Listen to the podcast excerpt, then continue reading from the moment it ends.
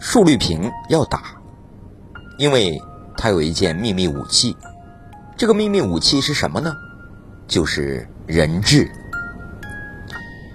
耶律李胡在开战之前呀，押着大批的妇女老幼来到阵前，让对面大侄子的士兵们看得清清楚楚，那就是他们的家眷，都在耶律李胡和述律平的手里。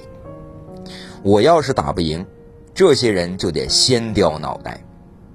这就是耶律李胡的战前宣言。听明白了吧？为什么没有人敢反抗述律平呢？甚至最初那一百多个最精锐的将军都死得那么的委屈懦弱。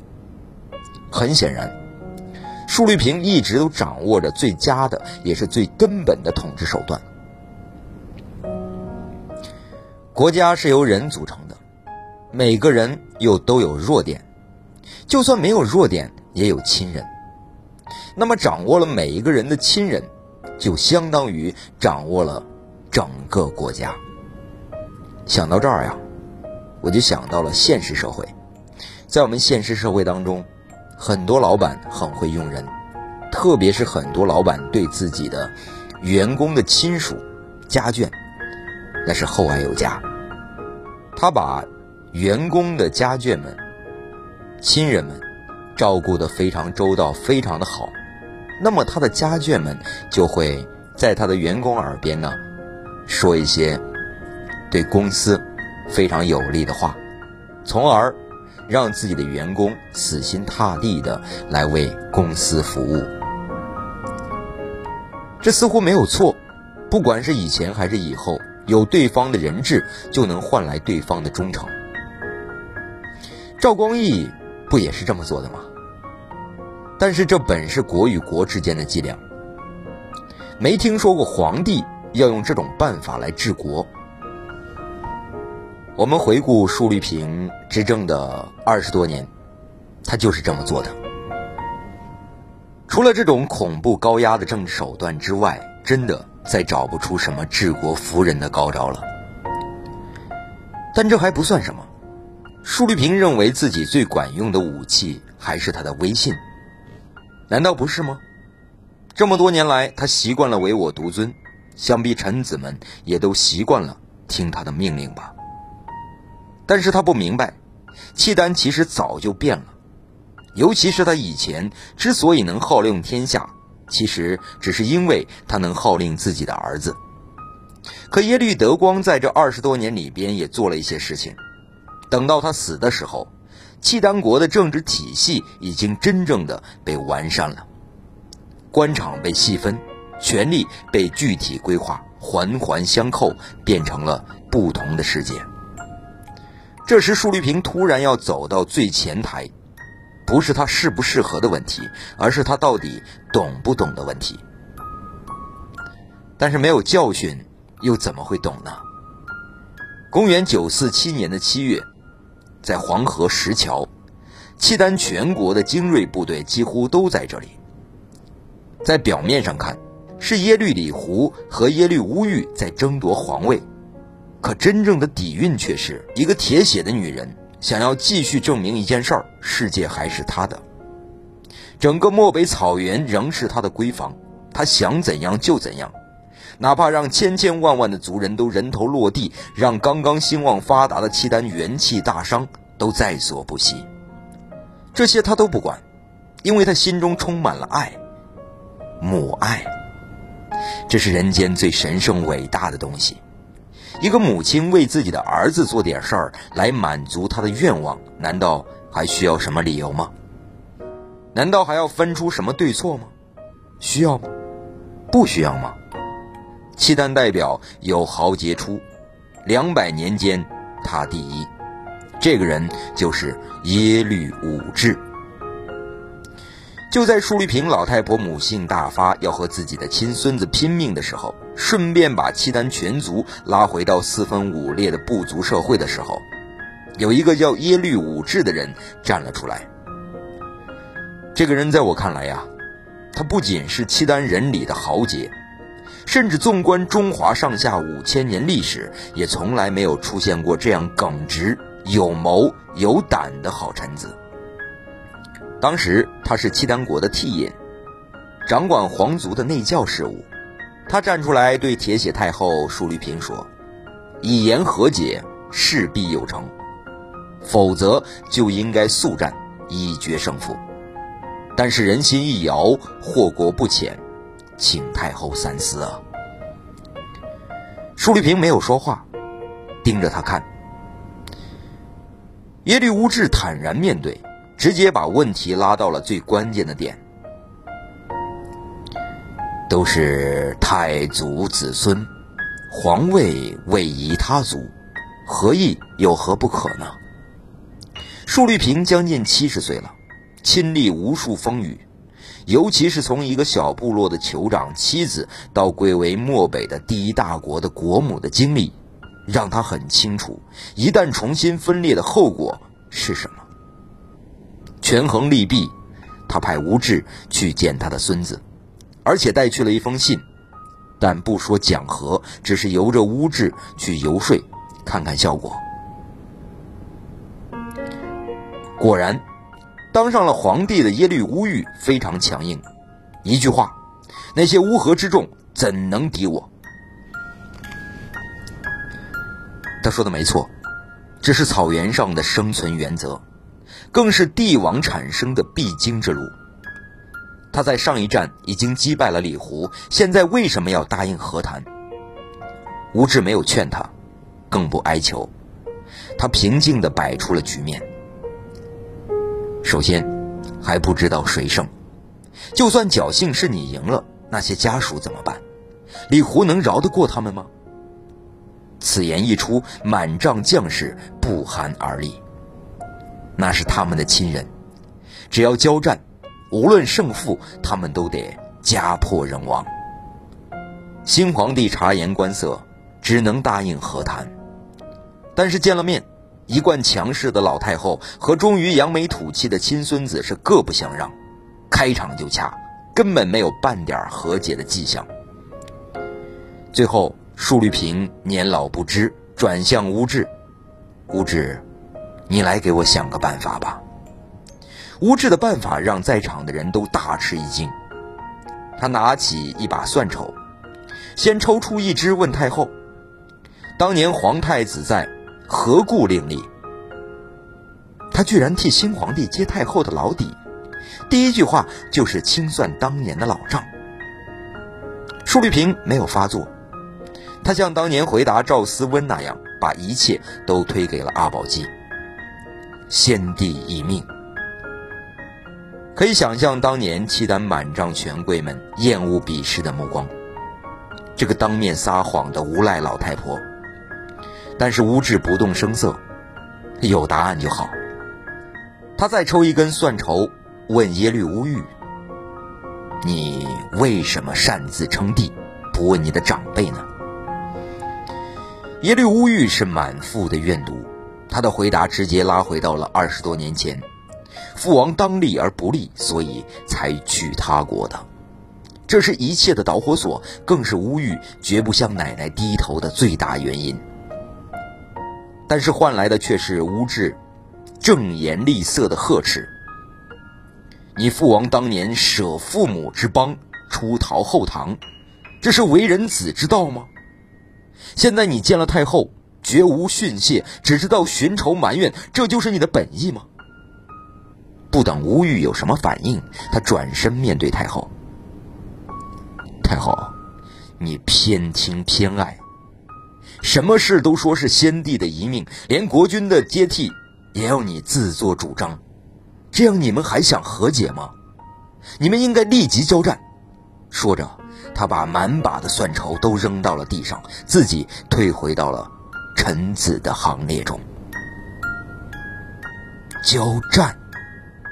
契丹人全体沉默了，满族精英全在这里，全国精锐的部队都在恒河的两岸，只要交战，就是父子兄弟相依矣。家国难以两全。六十九岁、一生倔强跋扈的舒绿平突然间悲从中来，谁也没有想到，竟然是他先捡起了一根蒜头，而且他哭了。太祖当年因为兄弟叛乱，让百姓离乱受苦。今天，我怎么能让旧事重演呢？他的眼泪让孙子震惊。耶律乌玉一下子醒悟道：“我父亲当年没做过的事，我竟然做了，这还能怪谁呢？”说着，他也捡起了一根蒜头。和解，终于和解。满帐契丹权贵不分在哪个阵营里，都不约而同的放声大哭啊！终于不必再自相残杀了。但是下一个问题紧跟着就来了，而且爆炸量是相当的巨大。舒律平就像凭着本能一样先清醒过来。乌质，现在合议已定，皇位属谁？看来乌质的面子可真够大的。但是全体契丹人看着他，就像在看一个死人。为什么呢？你怎么回答？被你选中的人不见得感激你，被你扔下去的却一定是你的死敌。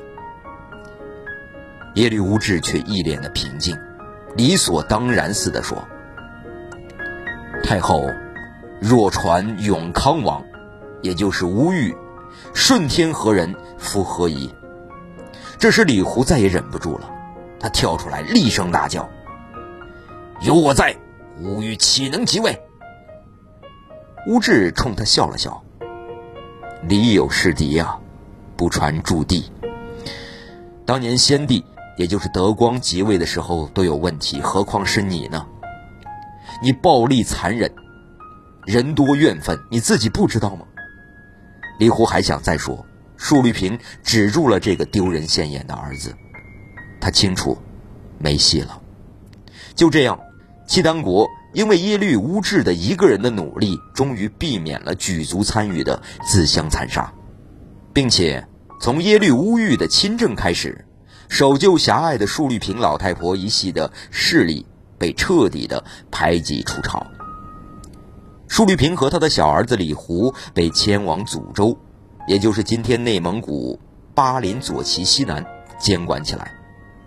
他在幽禁中度过了生命中最寂寞的六年时光，死的时候可以说是无声无息。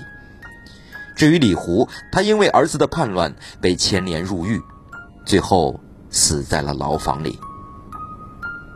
乌质却更上层楼。五年后，辽世宗耶律乌玉死于暗杀，他召集诸王合力讨平叛乱。拥立了下一位皇帝，也就是耶律德光的儿子耶律琛，也就是那位著名的睡王，再次立下大功。最后，官封于越。于越为契丹百官之首，中辽国两百余年，只有四位大臣得此荣衔。第一位是耶律鄂鲁，是因为最初拥立阿保机称帝；第三位耶律仁先。是因为在辽道宗耶律洪基时讨平耶律重元的叛乱，就是萧峰那次。第四位，就是那位契丹族历史上最强的战神，他很快就会在战场上拯救辽国，成就自己千年不灭的英名。但谁也比不了乌质承前启后，不仅让国家度过了危机，而且让契丹国的朝令制度变得更加完善。从此可以安心生活了。耶律琛就活得很快了，他接了叔伯兄弟耶律乌玉的班，当上了皇帝，一共当了十八年。这期间呀，他只做了三件事：喝酒、打猎、睡觉，人称三绝睡王。讲到这儿呢，我不仅想到了于谦，于谦的三大爱好：抽烟、喝酒、烫头。当然，这三项只是于谦的爱好啊，他本职无论是拍电影还是说相声，那是相当的不错的。任事不管，但他的运气好的离谱。契丹国内随便他折腾，哪怕他脾气暴躁了点都没人介意，因为前边给他做的铺垫太多了呀。他至少比李胡和舒律平老太后差了点至于国外，只有后周的柴荣曾经吓了他一跳。但是没等他上战场，柴荣居然自己突然病死了。这还有什么话说？继续享受生活吧，直到他全面反祖，向奶奶舒律平靠拢，被忍无可忍的手下干掉。这个时候，在汉人那边，赵匡胤正亲征北汉，在太原城下刨开汾水河，给刘继元洗澡。良机错过了。契丹的下一任皇帝叫耶律贤，他是睡王的侄子，上上一位的皇帝耶律乌玉的儿子。从他开始，契丹国的皇帝完全由最早的那位逃亡者耶律倍的子孙来接替，也就是从他开始，契丹中兴了。汉人得到了前所未有的礼遇和重用。首先，拥立他即位的汉官高勋被封为南院枢密使，加封秦王。原汉官领袖韩之谷的儿子韩匡嗣被任命为上京留守。后改任南京留守，加封燕王。更强调的是，在这之前，南京留守的职位都是契丹人的，没有哪个辽国皇帝敢用汉人去看管南大门。不过，历史证明啊，契丹人当东家，让汉人当掌柜的，这个买卖是相当红火的。简单的说，东家敢放权，掌柜卖力气。中原汉地里那些流传了两千多年的乌七八糟、令人作呕的官场规矩和君臣礼仪，在这片原始土地上还没怎么生根发芽。一切很清晰，契丹的典章制度和军队体系在这个时候是真正的完善成熟了。看官场，契丹是一国两制，北面系统称国制，是契丹人的；南面是汉制。前身是汉儿司，给汉人准备。至于北和南的最初出处，是因为契丹人崇拜太阳，他们以为东方最神圣的方向，所有的房子都坐西朝东，包括皇宫，而且辽俗上左，于是向东再上左。契丹的北面系统就站在了皇帝的北边，汉人只好到对面去。北面关最高为。大于乐府，设于乐，居百官之上，无具体执掌。用九天之上的御马监最高长官的话来说，就是大之极矣，所以没品。下面在北之中，再分南北，设北南枢密院，是全国最高的行政机关，军政民政一把抓，比宋朝的宰相神气得多。再设。北南宰相府由皇族和后族的成员主管，其实只是荣誉头衔，因为他们只能左理朝政。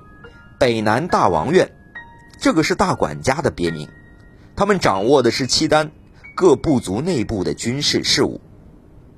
北南宣徽院相当于宋朝的工部。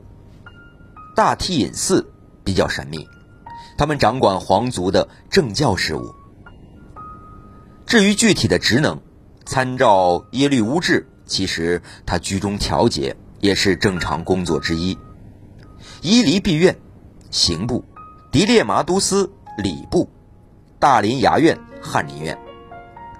南面关的汉宫体系与北面的大同小异，只是在名称上去掉了契丹术语，与当时宋朝的官名差不多，所以不再赘述。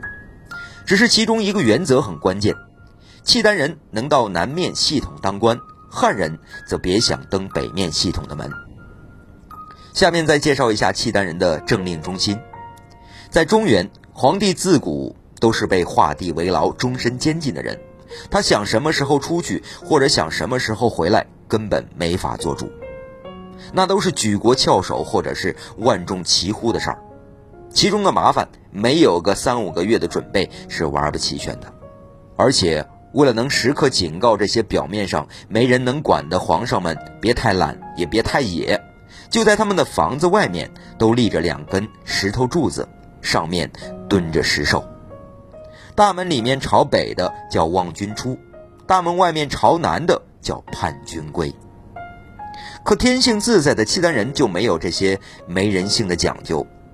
虽然辽有五大京城，上京、中京。东京、南京和西京，但是他们从来不是辽国皇帝发号施令的地方，因为纳伯，纳伯是契丹语“行宫”，行在的意思。契丹皇帝四时打猎，所以随时纳伯，走到哪里都可以纳伯。最重要的是，文武百官也都得跟着纳伯。于是，命令可以在全国的每一个地点、任何时刻发出，方便迅速，机动灵活。好了，亲爱的朋友们，今天呢就和大家先聊到这里，我们下期再见。